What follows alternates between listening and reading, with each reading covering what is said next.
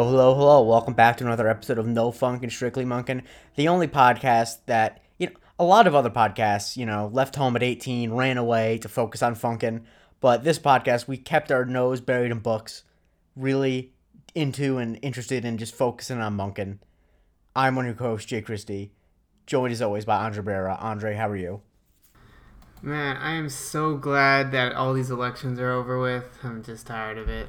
Well, I have some bad news, Andre. Uh, I don't know if you took a look at the uh, episode title when you watched it, but this is Mr. Monk and the election. Um, it really was unfortunate that we uh, didn't that we didn't plan this. I had enough of time to coordinate this with the actual election, but um, yeah, I mean, and, honestly, in hindsight, I'm, I'm kind of glad we didn't because uh, I we, there was already enough election going on. Uh, two Yeah, we didn't ago. need any more of it. That's for sure. No. Um, but what did you think of this episode? Uh, I actually really liked it. It was Yeah. good. It was, I think that uh, this is one of the better episodes. I, I like this episode a lot. Um, Yeah, it doesn't like like my score doesn't reflect it. Mm-hmm. Um, it's just because it was like a solid, really good episode, but there wasn't like a lot of uh, backstory. And I got super excited when they were talking about uh, our guy Chuck Kroger, but we barely got to see any of him. yeah, you know, he's more of an idea in this episode than he is actually a person. Um, yeah, but Chucky Kroger, Chucky K. Um, anyway, K. exactly. Um, but we start off completely away from Dr. Kroger's office. We start off in a like rented building where we see that one Natalie Teeger is running for school board.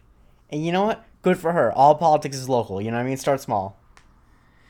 Yeah, you know you got to support your local government, and uh, yeah, it's a valuable lesson for everybody. She saw that uh, her daughter's school was going to get, you know, closed down and she didn't want that to happen and rather than just like making a huff, she's like I'm going to do something about it, you know? And I respect that. No, I respect it too. I respect her uh, need to proceed against all kinds of odds thrown her way. Yes. Uh, and grenades as well. But anyway, so she's being interviewed. Um, because you know she's trying to make a run, and uh, this doesn't seem important at the time, but obviously it ends up becoming important. That a guy comes by to fix her copier. Um, now, did thi- did you pay any attention to this when it happened? Um, I did only because uh, my girlfriend's like, okay, it definitely has to do with the copy machine, and I'm just like, you know, I'm really pissed that you said that because I was gonna get to that. Well, I yeah. I mean, it's hard. Maybe she- maybe she subconsciously saw the episode like a decade ago, and you know is uh, it could be, it could be. She Yeah. because she told me she's watched the show before, Yeah, but just like yeah. not Yeah, in, know. in order. Yeah. Yes, apparently she got this copier from police auction, which, you know, a good place to get affordable appliances. Yeah, apparently I didn't know that. uh Oh wait, no. Okay, no, because okay, yeah, forget it. Yeah, you're right. Well, okay, yeah. Oh, Nah, because I, I- was gonna say, I was gonna say, like, man, it really sucks that the cops are cheaping out. But I realized that it was like seized and it wasn't like Yeah. uh, old cop equipment. exactly, yeah, yeah, yeah. Um, and as this is happening, we see someone on a rooftop. You kind of gather across the street is opening up a bag with a gun, and that in anything, as you know, that's not a good sign. Once someone has the bag with the gun, there's a problem. With the biscuit, uh, yeah, yeah, baby. that's right. Uh, no, but it was just like it was interesting because like it's obviously that there's it's obvious that they're setting it up to be like some sort of sniper kill. Mm-hmm. Uh, but it's like you're not using a sniper rifle for this. They're using like an AK, which is Yeah. just bizarre. I mean, it's I don't think it's that bizarre. I mean, he's got he's got the AK on him. I mean, you got the AK if you're trying to let that chopper sing, man. Otherwise, like He is. be- He's trying to destroy a piece of machinery. Yeah, but he could shoot like a ton of fucking people. Yeah, I mean, yeah. Does he? Cl- uh, he cl- he kills a security guard without second thought. I don't think he cares if he kills a bunch of people. Yeah, I guess. Anyway, so as this is happening, Monk is being interviewed by um, by the, this journalist, um, and basically he says the reason why Natalie's running is because he couldn't stop her, which you know, fair, um, and, but he's very worried that if Natalie wins, who's going to take care of him, um, which And she's like waiting for an answer, and he's like, "No, I'm actually asking you. Like, who's gonna take care of me?" Exactly. And so this, as is going on, the copier make fixer, like the copier repairman, is needs a key to get in because there's something jammed. Natalie can't get the key- key right, you know. And then it's at this moment when, as you put it, uh, our killer, who you find out is Jack Whitman, lets the chopper sing. Yeah. Um, and he just unloads. Like it's actually kind of crazy he didn't hit anyone. I mean, that's what I'm saying. At, at first, when when we see the body that he did kill, I was mm-hmm. like, wait, how the hell did he get up there? And then I realized, oh, okay, he killed him on the way to uh, mm-hmm. his spot. Mm-hmm. Now the thing is, I think if he's a good marksman, which I imagine he is, since he was a weapons dealer, I think he- he very specifically was not trying to kill anyone. So like, it's not like he's a bad. It's not like he's a bad shot because he didn't kill anyone. In fact, that means he's good because he wasn't trying to kill anyone. Right, but like, if he's like such a prolific arms dealer, why the hell was he using an AK? He should have just taken like a. Because uh, honestly, I think if I had to take a guess, I would say I don't know a lot about guns, but I believe that an AK has a, a lot of stopping power, meaning that it would tear through the copier. Like if you want to destroy a piece of machinery, you would want to use something like an AK forty seven. Yeah, up close, not like from No, an like AK forty seven is not a is not an up close weapon. Okay, I An AK-47 is absolutely not a it's not a sniper rifle, but it's def- absolutely not an uh, up close weapon. Movies Either way- give- either way. They're actually it's a pretty long range weapon normally. Anyway, Either way, this ain't the gun for this job. I, I actually disagree. I think an AK forty seven is a pretty good gun for this job. Also, he's a Russian arms dealer. He's got these Russian weapons. Jack, yeah, well, you know, leave it to the Florida guy to uh, adjudicate gun, uh, the right kind of ju- guns to use. That's true. Although Florida has stricter gun laws than you would think. A lot of people have guns, but it is actually a little harder to get guns in Florida than you think. Um, Okay. Because I believe that they like had they they their gun laws, even though it obviously is still not, it's still pretty easy. It's like they're it's stricter than most of the rest of the country. I forget why. I think it's because like they get, had gun laws in like the '80s before it became a super super political issue. Anyway, um, so we cut back into the theme song. Natalie's in the ambulance wearing the shock blanket, um, which I've never worn one of those. I wonder how good they are. Um, I mean, what is it, like a space blanket? Like the ones you get like an earthquake kit? yeah, I guess so. Yeah, I don't have an earthquake kit because I've never lived anywhere. Oh, is that the shit that like Chuck from uh, Better Call? Oh, you didn't watch that. Show, Yes? I, I watched the first season. Yeah, yes, Okay. that yes that those blankets. I wasn't paying attention clearly. Oh well, it doesn't matter. I just had that thought. Then Monk is on the roof, investigating uh, where the shooter was. Um, and it is kind of funny. Not, I mean, yeah, I was gonna say it's not funny, but it is funny how like the security guard being killed is just complete afterthought. Yeah, I don't even think we get a name for him. This guy No. is just John Doe. No, the, oh, the thing is, if he was John Doe, that would be understandable. He's not John Doe. He is a person with a family and what have you. We just That's don't true. care. That's true. not important. I, I didn't even think about that. That's sad. Also, wh- why is that guy? What what does the security guard do? Why is he up there? What? It just looks yeah, like I don't. I was wondering the same thing, and I just I didn't I couldn't come up with anything. So your guess is as good as mine. Yeah, I think it's because they needed a murder in order for the police to be taking it this seriously. Not not that they wouldn't take a gunman shooting up a campaign office seriously, but it ups the stakes that there was a murder. Yes. Now, um, Monk paid attention and he realized that there were 14 shots, Uh huh. which, um, 14 shots. I'll tell you this: that's a one-way ticket to me going to Blackout City. You know what I mean? Just kidding. I've Uh-huh. never done 14 shots. That'd be crazy. Um, I've done 21 shots damn. Um, on my 21st birthday. It did not go Yeah, well. I've I've actually I honestly I think the most shots I've probably ever done. I mean, obviously like if at home or whatever, you know, I'm just drinking like not I haven't done this in a while, but when I was you know a few years ago when I would just drink liquor straight, you could call those shots. But at a bar, I probably had most like four. Um, well, it's Yes. expensive. it is exactly yeah. Um, yes. Now uh, anyway, um, but I'll tell you this: if I'm at a bar and someone buys shots or is going to buy shots, I will absolutely say I, I I'm because it has combines two things I love: one, participating, and two, alcohol. like I love being the guy. Like oh yeah, I'll still do it anyway. I'm gonna make you regret that next time I'm there. That's fine. Honestly, that's fine. Like in terms of the things that you can make me regret, like yeah, whatever. Um. Anyway, uh, they can't find any of the shells. Um. So they know the guy's a pro. However, Monk uses some. He does some MacGyver shit. Not really MacGyver shit, but he drops one of the captain's bullets. He sees it Uh-huh. roll. And he finds a shell. That's where they realize it's an AK. Um. Yeah, him and Dish are just getting into it, getting in the mix. Mm-hmm. And then they find a note, and uh, I think about this note a lot, just because I think because it just it really is just like it's such a great clue in my opinion. But what what does the note say? You don't have to remember the exact wording, but there's something important about the note. It just has Natalie's name but spelled incorrectly, and I believe it just says like what she's running for or something. Yeah, well, it says like she shouldn't run for whatever, or like stop running. It, it's oh, it just says Natalie Teague without an R at the end. Um, Yeah, T. Yes, Natalie Teague. Now, it is now a thing I do like is that I don't I don't think you probably noticed it because why would you? Or maybe you did, but I like it that in the first shot of the episode you actually see that sign missing the R. Um, because I was I looking notice for it. that. Yeah, well, I, I wouldn't expect anyone to, but I obviously knew that that was the key to the episode, and I do like Uh-huh. how it's not it's not a non sequitur. Like you do see it when they show the campaign office, um, but uh, also the paper's folded in a very weird way.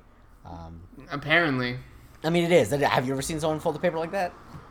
I'm pretty sure I've done that by accident a few times. Oh, Mister uh, Accidental Origami over here. No, I mean I just like I don't know. I think at some point you just get bored as hell in class and you just do a bunch of dumb crap. I mean, Yeah, no, like- I understand. That's how. I, that's how I got really good at writing bubble letters.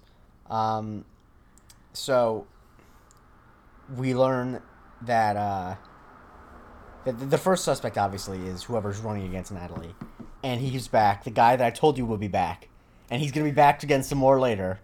Harold Crenshaw. Give me give me some Crenshaw takes.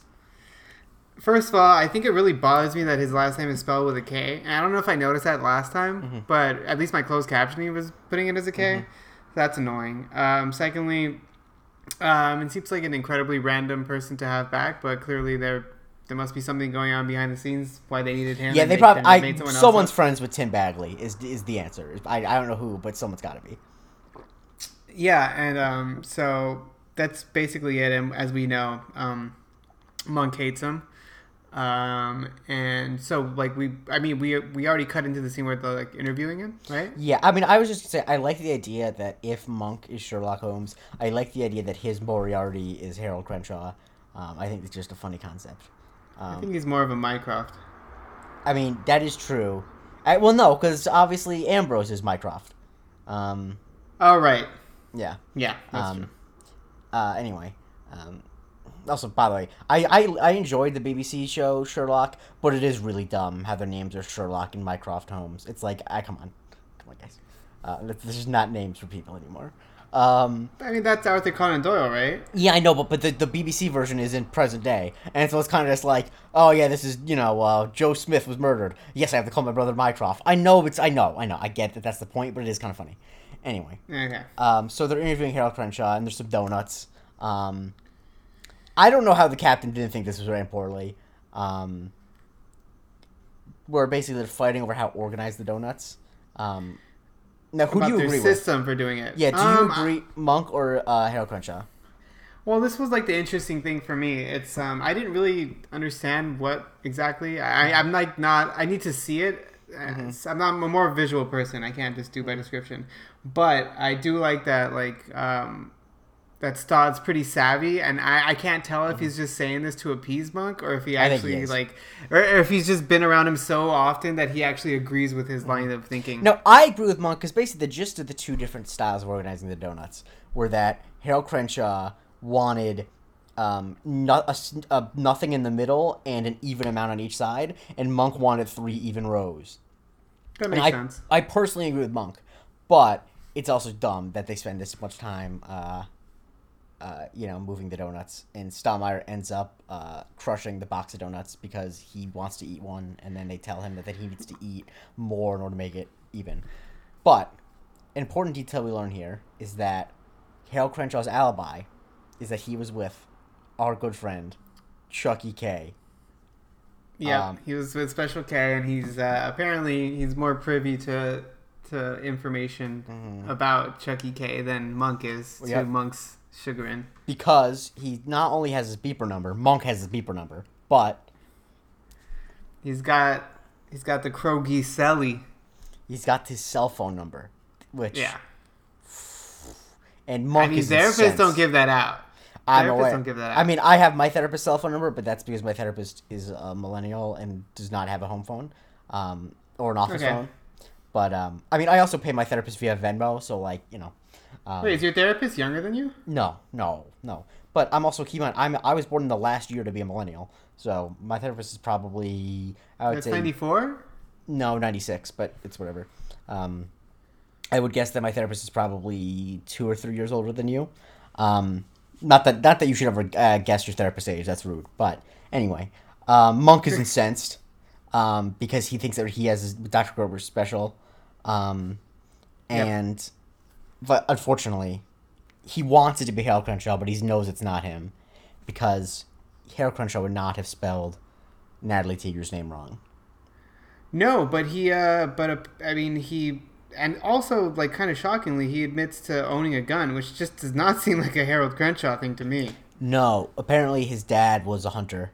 Um, I think that Harold Crenshaw, in a lot of ways, feels like what would have happened with Monk if Monk had like a, uh, like a strong father figure in his life, and like not because Monk, you would find out, is like basically raised by his after his dad left. His uh, his mother was like the crazy uptight one. I imagine that Harold Crenshaw is probably what happens when you, if Monk was raised by like a man's man dad, like it kind of Yeah. you know because there are a lot of people who I think are like mer- very messed up mentally, but because they have like a dad who's like an outdoorsman, it's like yes, I need everything sanitized, but I also am a world champion marksman because my dad. The only time I spent time with my dad was hunting.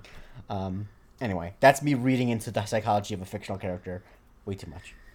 Um, One on Monk, no less. Yeah. Um, yeah. I'm not proud of it. Yeah, and then Harold and Monk obviously just had, start arguing because they're uh, wiping the two way glass in different ways. Um, hmm And then there's a scene with Natalie and Julie in the minivan, which um, I think that this is what makes the episode interesting. Uh, is this decision Natalie makes here? I mean, yeah, I thought at first, I thought it was like whatever, like kind of flimsy. I, I mean, obviously she. It seems yeah, like we're getting just- we're getting to the, the the scene that culminates this. I think is one of the best scenes in the whole show. But continue. I agree. Um, so like at first you're just like, all right, man, whatever. I guess. I mean, she needs some sort of Because she looks at the photo of Mitch, her dead husband, Right. and basically makes the decision that she's going to keep running. right, and so you're just like, dude, like someone tried to kill you. Like, come on, I think you would understand, but you know, I understand. Like at the same time, what we find out later just you know kind of makes a lot of sense. So Yeah. um, Yeah, oh, we'll talk about it because I yeah I have thoughts. Um, of course, but we then cut to the next day, and Natalie's handing out flyers, and Stottlemeyer's pissed because like I can't protect you. You said you're to drop out. Um, and then they decide, well, he's got to appoint a bodyguard, and who's better equipped than the man, the myth, legend, Randall Disher. Um, Yeah, I mean, at first he has a little bit of resistance. He's Mm-hmm. just like, "Hey, man, this ain't my job," and Stott just reminds him it is now. Mm-hmm. And um, and you know, he, he's like whatever about it at first, but he seems to you know take it pretty seriously as he's wont to do. And yeah, he does a pretty good job, all things considered. hmm I think he's happy just to have an excuse to wear those sunglasses. Yeah. I like his uh his like Secret Service fit later on. Oh yeah, he really he he uh, he's resistant to it, and then immediately is like, oh wait, no, this is actually what I was born to do. yeah, he Um, leans right in. exactly. Um, and he looks so much like a federal agent. Like it's really, he's just The uh, haircut. hmm Yeah, it's mostly the haircut. Now that I think about it. Um, Yeah. And so then they go visit the school that Natalie's trying to save, and they ask an important question, which is, who would benefit from her dying? And like, is who like is the school worth something? Is someone like what what who what's the point of killing off Natalie Teague? You know what I mean? Yeah, I mean, uh, she doesn't she seems pretty low, uh, low stakes. You know, it doesn't seem like there's a lot going on there. I mean, to anybody's eye, but Yeah. Now, a thing that is a plot hole that it comes up here is that she mentions that killing her wouldn't do that much because a majority of the people on the board already agree with her. And it's like, okay, so if that's the case, why is she running in the first place if the majority of the people on the board already want to stay at the school? But whatever. Um, and also, why did she lose at the end then? I mean, I think no, I, I think she, a majority of people on the board, uh, um, are uh, agree with her, not necessarily voters. Oh, not does- the also, community. Yeah. Also, why does she lose at the end? I imagine because Harold Crenshaw just seems like he's probably all up in the San Francisco political machine, and Natalie Teague is an outsider. Um, Uh, like, so you're just gonna stick with calling her Tiki, huh? I think it's fun. It's a fun name to say. Um, Okay. And then we see uh, the playground, and Natalie says that she played t- tetherball, but that was a Monk's game. Monk, Okay, how the f- okay question? go. How the what the hell is the point of tetherball? Is it just Oh. like volleyball, but like in no, one spot? no, it's that you've never played tetherball, so basically it's the, you have to you you um have to the, you win if you wrap the ball all the way around the pole. So you have to hit it hard enough so the person misses it, and then every time, and like basically you go back and forth until someone gets it all the way wrapped around. I did not know that. Yeah, there was a tetherball at my elementary school in uh, in Florida, and it was kind of fun. Um, I was personally a four square guy. That was my favorite playground game. Um, Okay, I like that game. but uh, but oh, let's talk about Monk playing keep away. Um, I think that this is some of the funniest stuff that Monk does. Just the way he commentates this kid playing Boy. Yeah, doing that and then like pointing out that he used to play that shit a lot, like as if it were an actual game, and he had an actual position of jumper. Um, and they, I think they asked him like, "Oh, like when did you play this?" And he said like all through high school and a little bit of college. Yeah, some college. sad. yeah, which is just sad. oh, I love when he's like, now he's crying. I would cry a lot earlier. Yeah, yeah, my yeah, exactly. and his strategy is to you don't get too attached to any hat. I can't picture young Adrian wearing a hat. Uh, yeah, I, I really can't either. He's honestly the hair is too curly; it would just stick up. But um, I just love the idea. I, there's something funny about how um, how sober he is talking about it. Like he's not sad, just like, "Yup, this is what I'm." Like, I mean, he's just completely uh, detached. Also, I do love a bit earlier in the scene when uh, Natalie says, Me- uh, "Memories." And he's no, like it brings back memories, and he says, "Yep, but what are you gonna do?" Yeah, like it's a bad thing. Poor guy. Yeah. Um, and they cut back to the the office. Monk is, you know, he uh, gets to um, he, he get starts putting away some flyers into some envelopes, which I think is this is a dumb moment because it's like, why is Natalie asking? Monk, she knows that this isn't gonna go well for Monk, like clearly. Um, Yeah, not only that, but he's like probably wasting a shitload of money by like throwing away all like the imperfect Yeah. envelopes and all this and stamps. Stamps are pretty expensive, right? Maybe uh, they weren't then. They're like I don't know. forty three cents, um, I think. I apologize if I'm wrong. I'm uh, a millennial, young millennial. I, I've mailed like ten things in my whole life. Um, How much did stamps actually. cost at NYU? If they cost the same everywhere, it's a national thing. Why would? Yeah, and I just I just wanted to get an NYU like. Uh, Oh, okay. I mean, if you want to ask how expensive expensive some things are at NYU, you can pick literally anything else that isn't a federal standard. Fine. How much Uh, are condoms at NYU? uh, free. It's college. Come on, don't be stupid. Um, especially NYU, like of all colleges, like the most sex positive. Like, yeah. How about Kent State? at Kent State. Um, I have no idea. Um, we can keep moving. yeah, I whatever. I, I Kent State very. I don't know what, what where that came from. Why that was the random college you chose. Um, I was just thinking about like Gun Girl or some super conservative like area. Mm, I was I was trying to think of a way to like somehow not tastelessly reference the Kent State massacre, but it's like that's impossible. Why would I try to do that? So I didn't. Anyway, Ooh. I mean, what? That's I guarantee that's where most people's minds go. in Yeah, Kent State. true, true, Um, true, true, true, true. It's not like it's an important college like other for other reasons. Anyway, um, so uh, Jack Whitman, played by the one the only Nick Offerman. Well, let's just talk about how did you feel about seeing Nick Offerman sans facial hair? Um, I feel like I've seen him before without facial hair. Um, but yeah, it's always jarring, and he's it's just like so, he's such a weird looking guy. Like he's got a very specific looking face, um, and obviously you don't see it with like the mustache or like the facial hair. But um, yeah, it's it's really jarring because the last time I saw him was when I watched all of Devs, and he has like a full head of hair and like a full beard, so it's really striking.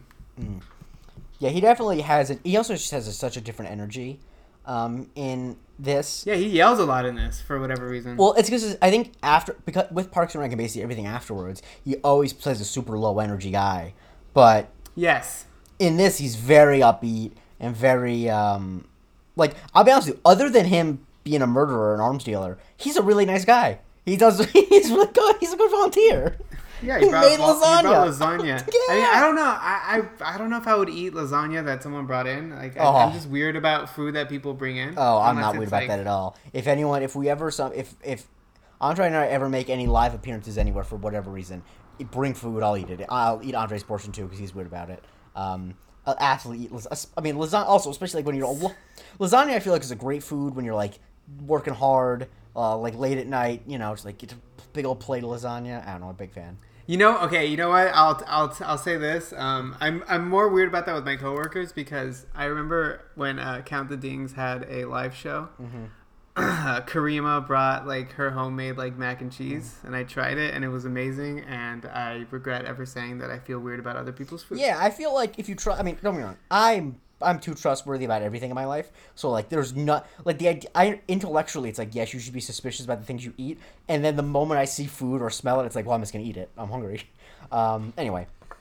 Randy tries the lasagna to make sure it's not poison. It isn't poison, but there's too much oregano, which is a problem because I think that that's something that people overdo. Oh, oregano is, is should be used sparingly, um, particularly if you're using dried oregano because like it's very it can get very harsh and. I don't think I've ever tried anything that I thought had too much oregano. I feel like I probably have at some point in my life. Um, don't- you know what it is? I think I probably had it where like I probably put too much on pizza. Um, when I was at like a pizza place and I want to seem fancy by putting things in shakers on my pizza. Um, anyway, Jack offers to Jack Nick Offerman's character offers to take the copier down to the dump. Um, which once again, if you didn't know his ulterior motives, wow, what a great guy! He's gonna move my appliance for me. Right, like a piece of shit appliance. Yeah. Uh, also, also for the record, not to victim blame, but if Natalie just said sure, go ahead, nothing else would happen. she would have been fine. Right, like okay, but the first time he tried to get it was when he started shooting in there, or did he try it Yeah. before then? No, he, he started shooting in there first. Okay, so something would have happened, but it would have stopped there. Exactly. Yeah, there would have been no grenade. Um, and as this is happening, Monk finds he finds the R, and what do I mean by that? He found what? Finds the R. Oh, yeah, he found no. Well, I put it as like he found the scarlet letter. Oh fuck, that's better. Wow, well done. Yeah, I know. Uh, but yeah, he basically finds the letter R like in the stack of envelopes or whatever, and uh, he goes up to Natalie. He's like, "Hey, like, where's that poster?" Because apparently it came from a poster that Julie had made Yeah. For the election, and she's like, "Oh, it's over there somewhere. Like, go find it." And he finds it, and sure enough, there's a poster that has her name, Natalie Teague, without the R. So it starts to get. I feel like I say this every time, but it starts to get like the uh, the juices flowing. We got we got ourselves something here. Yeah, because he's basically like, oh, clearly that means that the note was a uh, post hoc explanation for the shooting. It wasn't the actual motive. Um, but there's no time for that because Natalie's got to do a mock debate. Um, and uh, it's, you know, classic Monk stuff where Monk is counting down out loud and he can't, you know, she can't focus, yada, yada, yada. Do you have any thoughts on this before we get to the, you know, the grenade? Um, no, I mean, like, at this point, oddly enough, it feels like, um, you know, Monk's taking this way more seriously than Natalie is. Like, obviously, Natalie, you know, understands that. I mean, she, there's something that we'll find out later, but Yeah. it just, to the eye or to anybody of just mm-hmm. watching, they're just like, whoa, Monk really gives a shit about this. Like, he's really trying Yeah. to, like, stop I, I and I think that even we'll get to it later. Obviously, I also think that like when I think people underestimate how much the human mind can put something out of it if it wants to. Like Natalie, it's like you can be like, well, Natalie doesn't seem concerned at all. This one's trying to kill her. It's like, yeah, but if you're spending all of your energy trying not to think about that, you'll you could be successful at it. You know what I mean? Like, Yeah. I, I feel like she's clearly not can't face what's going on. Anyway, as this is going on, something flies through the window.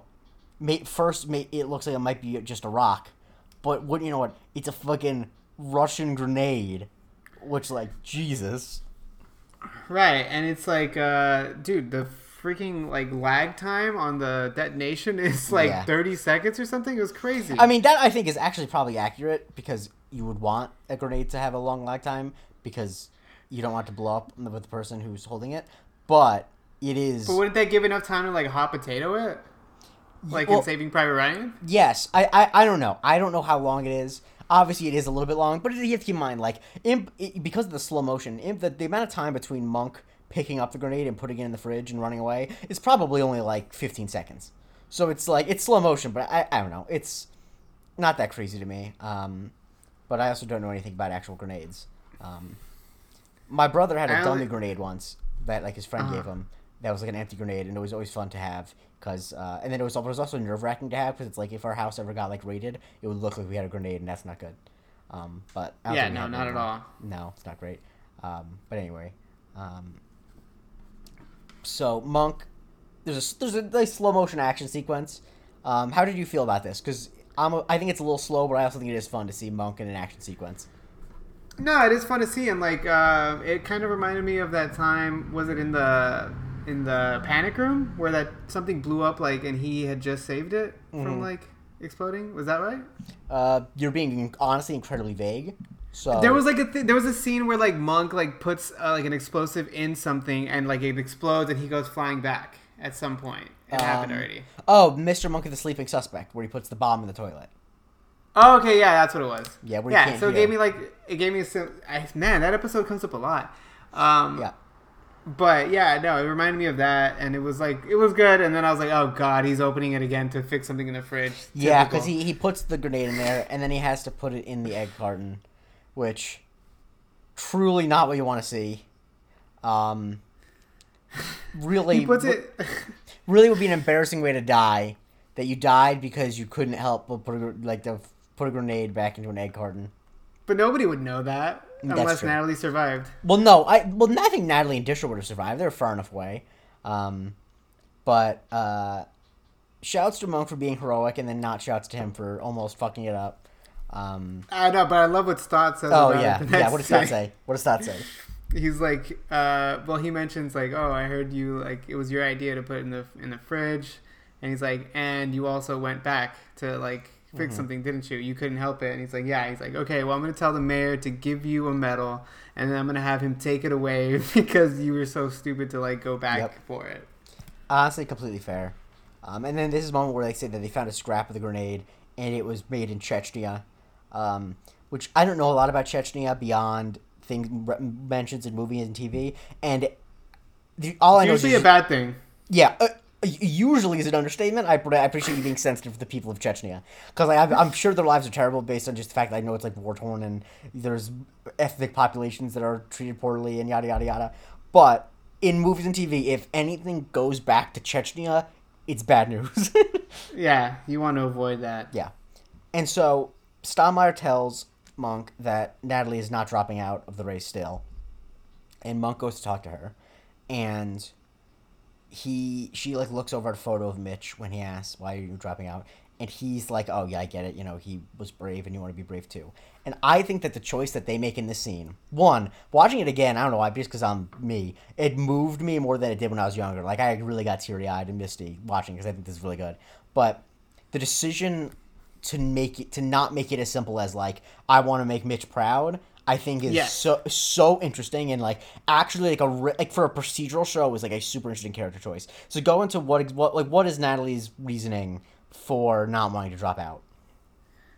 Uh, yeah. So Monk kind of like tries to deduce that it's because, um, well, he notices a picture of Mitch in the in the bathroom, and he thinks it's because you know he was a hero, and she wants to be like him. She wants to be a good example to Julie and stuff. But she ends up like you know obviously telling him not to tell anybody, literally to like die with this Yeah. secret. But apparently. Mitch, uh, I guess him and two other people were in a plane and they got shot down over Kosovo. Also another Eh. place that you don't want to have. right to do with. right right and um and so they go down behind enemy lines and uh, you know he's the only one that died and the other two guys claim that he basically went out like a coward like he grabbed the radio and all their like And I ran guess, away. rations Yeah. and ran away and you know he got he died. And so you know she feels bad. She's just like she doesn't want to be a coward either which yeah it was like a really interesting uh, decision to make uh, Yeah. because it like i don't know. It made me feel like so much worse about mitch. Like god this guy like what a I I don't want to come down too hard on him, but Yeah. just yeah, like what a what a what a coward, and you know, good on Natalie. So no, And, that was that yeah. was- I think it's just touch. it's so much it's more complicated, and I think one I think it makes her decision to keep running make more sense because like I just want to make my dead husband proud is like that will only get you so far, but like I'm I have a a pain because of how my hus- dead husband's memory isn't perfect and how I want to be better like that I feel like is a much more complex and interesting emotion than It just like general and also because I think that I also think it's just like I think that having a dead a husband who died in a war is a pretty easy writing crutch to have of like just a motivation for a character and like it's messy and more interesting and tells you more about Natalie as a character to make it a lot more complicated than that, and that it, it I think it just it I don't know I think it just adds a layer. It's something I've never seen before, and I really haven't seen since, where it's like where a character is revealed to be like that. Because I think that, um, like I said, I think the the I want to make my veteran husband proud is of is a crutch, and I think that it's the fact that it's not that where it's like, you know, I still love him and I miss him, but apparently he was really shitty at the end, and that sucks. And having to live with that is hard, and that's the motivation to want to keep going. I think is like that. Just I love it. I think that that the whole scene's great. I think Traylor Howard's great in it. I think Tony Shalhoub's really great in it. Um, Yeah. And I think that that's like that's the shit that Monk able, is sometimes able to squeeze into its regular procedural format that a lot of other shows don't, and I think just really colors her as a character in a way that's just super interesting to me, and I'm really glad that they made the choice. Whoever's decision it was, I think, and it's it's a bold choice too, because honestly, like let's be honest, this is a basic cable show. The decision to make any person who died in combat not a hero is uh, not an easy one. like that's controversially, With yeah, with that said, yeah. I would think the the need to stay alive as one parent for your daughter would supersede any feelings. I think that that's yes. I think that's fair. I also think though, Which that- Monk tries yeah. to remind her of. Yeah. Yeah, no, I get Yeah. it. I get it. Like we Yeah. know, like it just adds a little bit extra, which I appreciate. But like, Yeah, and I also when you're when you're watching when you're watching the episode, you're just like, man, I why can't she see that she needs to stay alive for this kid? Yeah, I think that that's true, and I think that it is. Um, I think that it's complicated. And I think that also. I mean, I know you don't feel this way. Something that knows me a lot about discourse about movies and TV on the internet is that people treat decisions that they wouldn't make necessarily as like plot holes. Like, and I think that I personally agree with you. I think that it's more important for her to stay alive for Julie, but I think that you know it's complicated, and she um, is feeling a lot of different things, and I and I also think that on some level she's not really letting herself see the reality of the situation. Anyway, I think this is a great scene, great stuff. This is my favorite part of the episode, obviously. Um, and so we then cut to the debate, um, where it's uh, in like an auditorium of a high school, pretty empty. Um, Yep. Natalie gives her opening statement. It's not that important. Um, but Jack gives Monk a flyer that he designed for Natalie's campaign. Once again, great volunteer. Besides the killing part, he made his own flyer. Yeah, you know, and um, it's really odd because I. So he tried to. Okay, when he threw the grenade through the window, was he trying to kill Natalie or was he trying to kill Monk? I think he was trying to kill Monk, but um, I think either would have sufficed because if, if he killed Natalie, then he could just, uh, you know, they would probably get rid of the copier. So um, I don't think he particularly cared either way. Um, even and also, I think he also just wanted her to drop out because, like, um, like I don't think he. I, I don't. I think any outcome other than what happened would have been fine for him. Yeah, that's fair. Um, yeah, and so, but what, what what's the mistake he makes with the when giving the flyer to Monk? He folded it up the same way like a fucking idiot. Yeah, in fairness to him, I don't think I won't I don't blame him for not thinking like, oh my god, they're gonna recognize the fold. No, of course not. But why the hell? Like, why would you even fold it anyways? Like, just He's fold it. weird. Well, uh, he probably had it in his. po- I don't know. I as someone who doesn't like to carry stuff, I I you fold paper fit in your pocket. Um, That okay, but the way it's folded is not the best way to fit in your pocket. You just fold it. In I know fours. that's true. Yeah. Um, so I don't know. Maybe he was like part of some weird Boy Scout troop, um, that taught him that. Um, But whatever. So yeah, yeah. So he are we? We're gonna skip over him uh, talking to.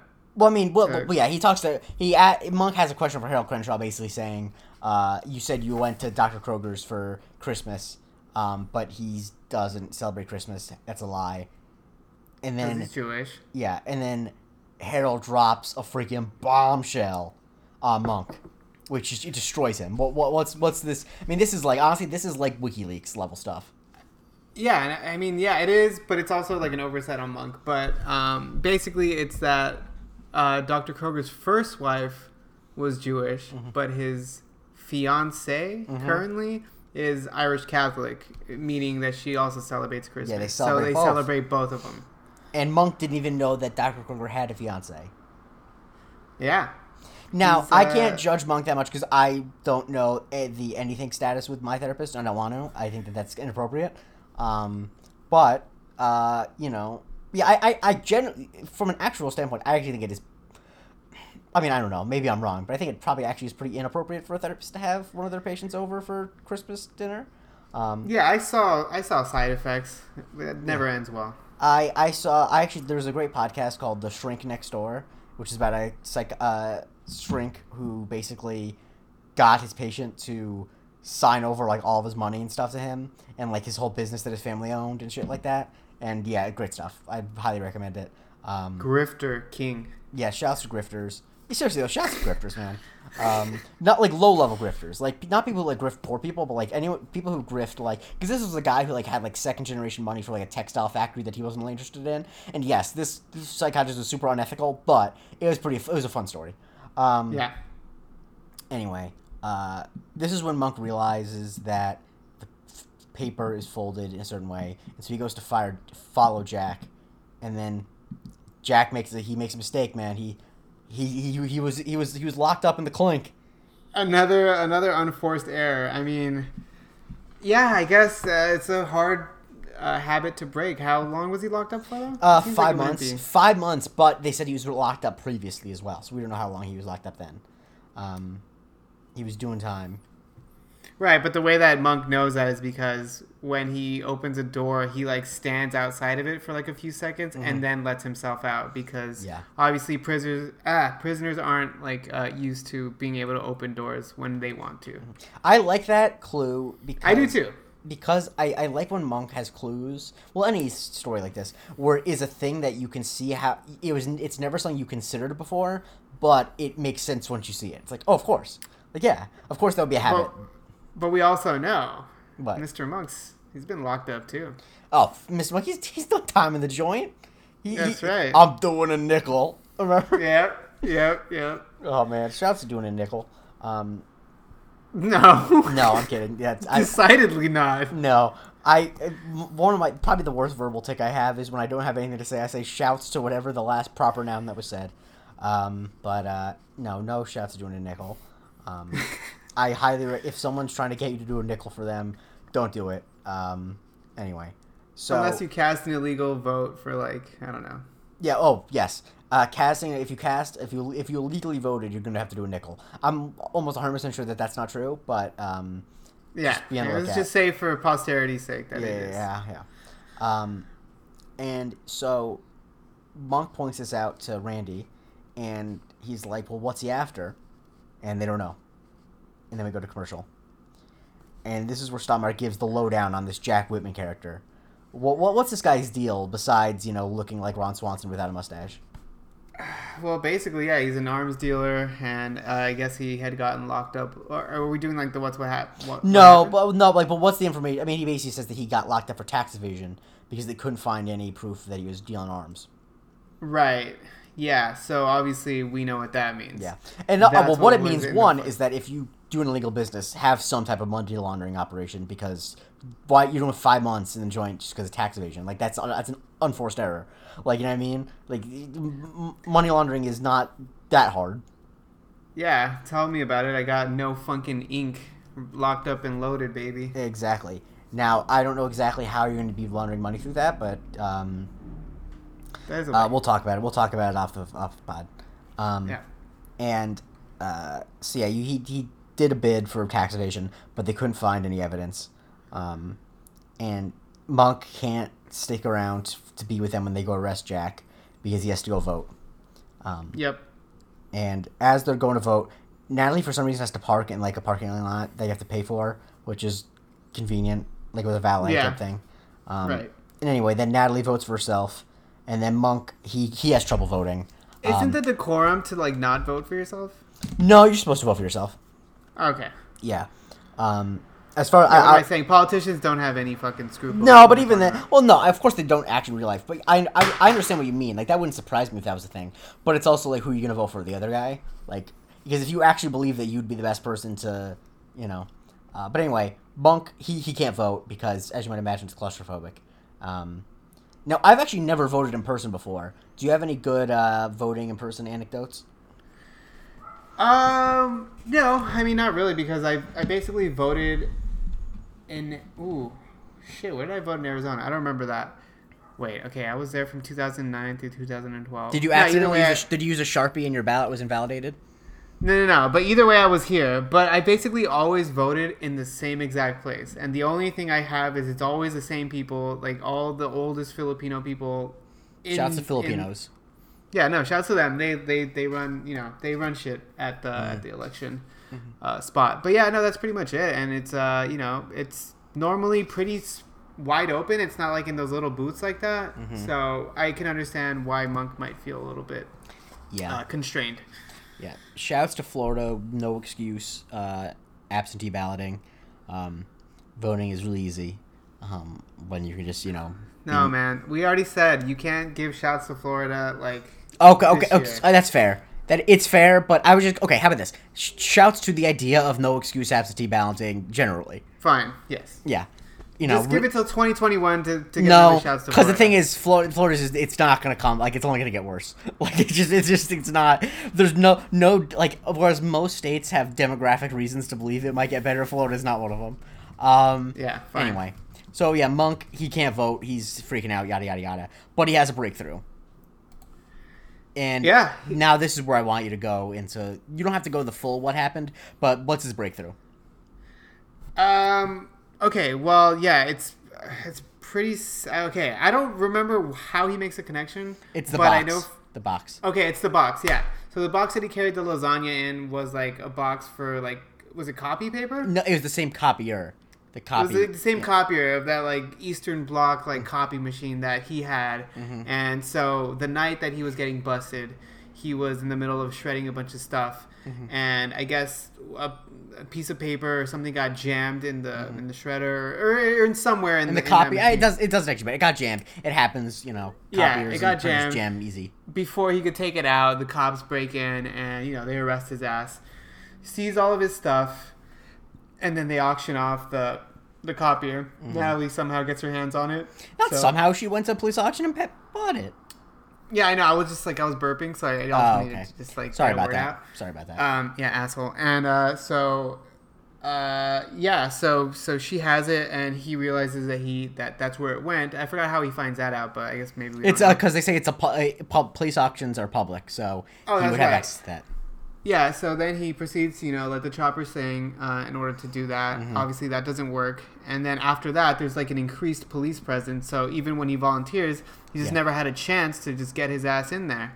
Um, and yeah, that's basically it, right? Mm-hmm. Yeah, yeah, and then so Monk realizes that that's where he's going to be. He's going to be back at the campaign HQ because it's going to be empty because the election's over, um, and so they need to go back there quickly. But Natalie does not have the ten dollars she needs for the valet, and because these valley Pretty guys, fucking steep. yeah, because these valet guys are a bunch of hooligans, they start playing keep away with a grown woman, a, a, a- like a grown woman with a career who's running for public office who has a daughter. Like this is just like come on, like these. I'm not saying these hooligans aren't aren't real, but like if you know anyone who's a hooligan like this, make sure you check them. You know, um, Yeah, there's no reason to be acting like this anymore. yeah, you're, a grown adult. Um, but Natalie's making her a fool of herself, and Monk's like he takes off his jacket, and he's like, "Let me, let me get in," and he he plays the sport he was meant to play. You know. He's the the cat, the the jumper. Yep. So- And he he the whole what happened he does during this moment. Um and but he eventually he jumps up. There's a great shot of him grabbing the keys, and uh, And They- Natalie says, "Damn, you are good at this." mhm, he is good. I mean, you, the it's a really up close shot. So I actually don't know if Tony Shalhoub's good at it, but uh, you know. And then in any event, they end up going to the campaign HQ, and Stott uh, comes in with the gun on him, confr- confronts Whitman as he's pulling out the paper from the copier. Um, and much like Jennifer Love Hewitt's uh, Lifetime original series, the paper is a client list. Um, Oh boy. um, also, really funny how the client list just says things like assault rifle, fifteen twenty three Venice Boulevard. like, And there's like randomly a photo of a guy holding up a gun. It's like, all right. yeah, probably not the best organized uh, j- gun conspiracy. I'd say so. Also, he, like st- there are apparently some Stinger missiles, which if that's anything like Call of Duty, those are like anti-aircraft missiles. Which like I understand people do buy those illegally, but like what are you doing that? What, what's someone on Venice Boulevard doing with Stinger missiles? I mean, uh, I, yeah, I'll leave that one. I was gonna say a really bad joke, but Man, like, oh, yeah, he, he- there's helicopters in his neighborhood. He hates the sound of the KTLA chopper. He's got to get the Stinger missile. no, I was gonna say he was gonna take out a bunch of hippies, but yeah. I mean, yeah, I, I, suppose- I, it's, I think it's really only. I mean, obviously, you, I imagine you could blow up some hippies with it, but it's. I think it's mostly for like aircraft and stuff. So, um, in any event, um, so we then learn as the scene ends that Monk didn't vote um, because he got too flustered. Uh, fair. Um, but she didn't lose by one vote. That's yeah, the she lost. That Monk said it was basically a landslide, which is how, that's how you know Harold Crenshaw is really embedded in the, the political machine of San Francisco. Because no one who would, even though Natalie is not perfect as a candidate, Harold Crenshaw is clearly unbalanced, um, and should Do not you hold think he any. won Pennsylvania though? yes, I think it, it took a while for uh, Phil. To, I, I mean, Kai. Well, are we only counting legal votes, or are we also counting Ill- illegal votes? Uh, just the legal ones. just the legal ones, then no, he definitely didn't. Um, uh, because if you look, like they, you know, there, there's vans that said Crenshaw on them that were seen delivering ballots. Um, Mm. But yeah, now where, where were the, now where were those vans? I don't know. And why did those vans have Crenshaw on them? How why, why were they that dumb to be that conspicuous? I don't know. But people are saying. Um, People are saying Exactly. That's a- important exactly. People are saying, and Natalie, you know, yes, did her five like pre-selected poll of vote counter watchers were they let in? Yes, but like the extra twenty of them that she tries to get in later weren't let in. So clearly there was a conspiracy. Anyway, um, I don't have any axe to grind about anything. Um, so uh, during Harold's speech, he wants to thank Chuck, Dr. Kroger, and he comes. Dr. Kroger comes on stage, and Monk looks is very uncomfortable. he does. Well, yeah, I would be uncomfortable. Um, but also Monk looks freaking sick. He's he's Yeah. die. Yeah, but like, do you think they're actually pals? Uh, yeah, I don't know. It's unclear. It it, it there's more come. Yes, yes and no. Um, I it, once again it's unclear. Um, Okay. There are definitely more pals than Monk is with him because even though Harold Crenshaw is fucked up, it's I think it's clear in this episode, but also just in general. Like Harold Crenshaw is a significantly higher functioning of a person than Monk. Like Harold Yes. Crenshaw has like a wife and kids, and like is able to function in society, um, and Monk isn't. So, like that's a big difference. Okay. Now, um, I just want to say I do have an extra. I I, I have um, an extra note, which is that uh, actually I have a couple notes that I forgot to read. One, of course, Harold's plan is to like lower the budget by like cutting school. Like, of course, he's you know like a fiscal conservative, duh, um, because he's the worst. Um, and then Uh-huh. Natalie, you could make the argument that Natalie saying to Monk in the polling place, "Just vote for Teeger," is technically a violation of election law. You you have a case because you're not allowed to. I was uh, thinking that too. and then last, what's up with that one volunteer with the blonde hair who's like deranged and has like a some mental disorder? That's very true. Um, I thought he was gonna have something to do with it, but then it ended up. No, I nothing. honestly, I, it, it, it honestly kind of just feels like a one of those things that they made because the show is run by comedy writers and just like because it's just like a bizarre character and it's like this character just does not fit in this episode or in the show generally. Um, but anyway, uh, yeah. So shouts to Harold Crenshaw for winning. Um, and shouts to this episode. What do you give it out of ten? I actually just gave it an eight. I gave it an uh, eight point five. Um, you know, I think that the stuff with Natalie's really, really good.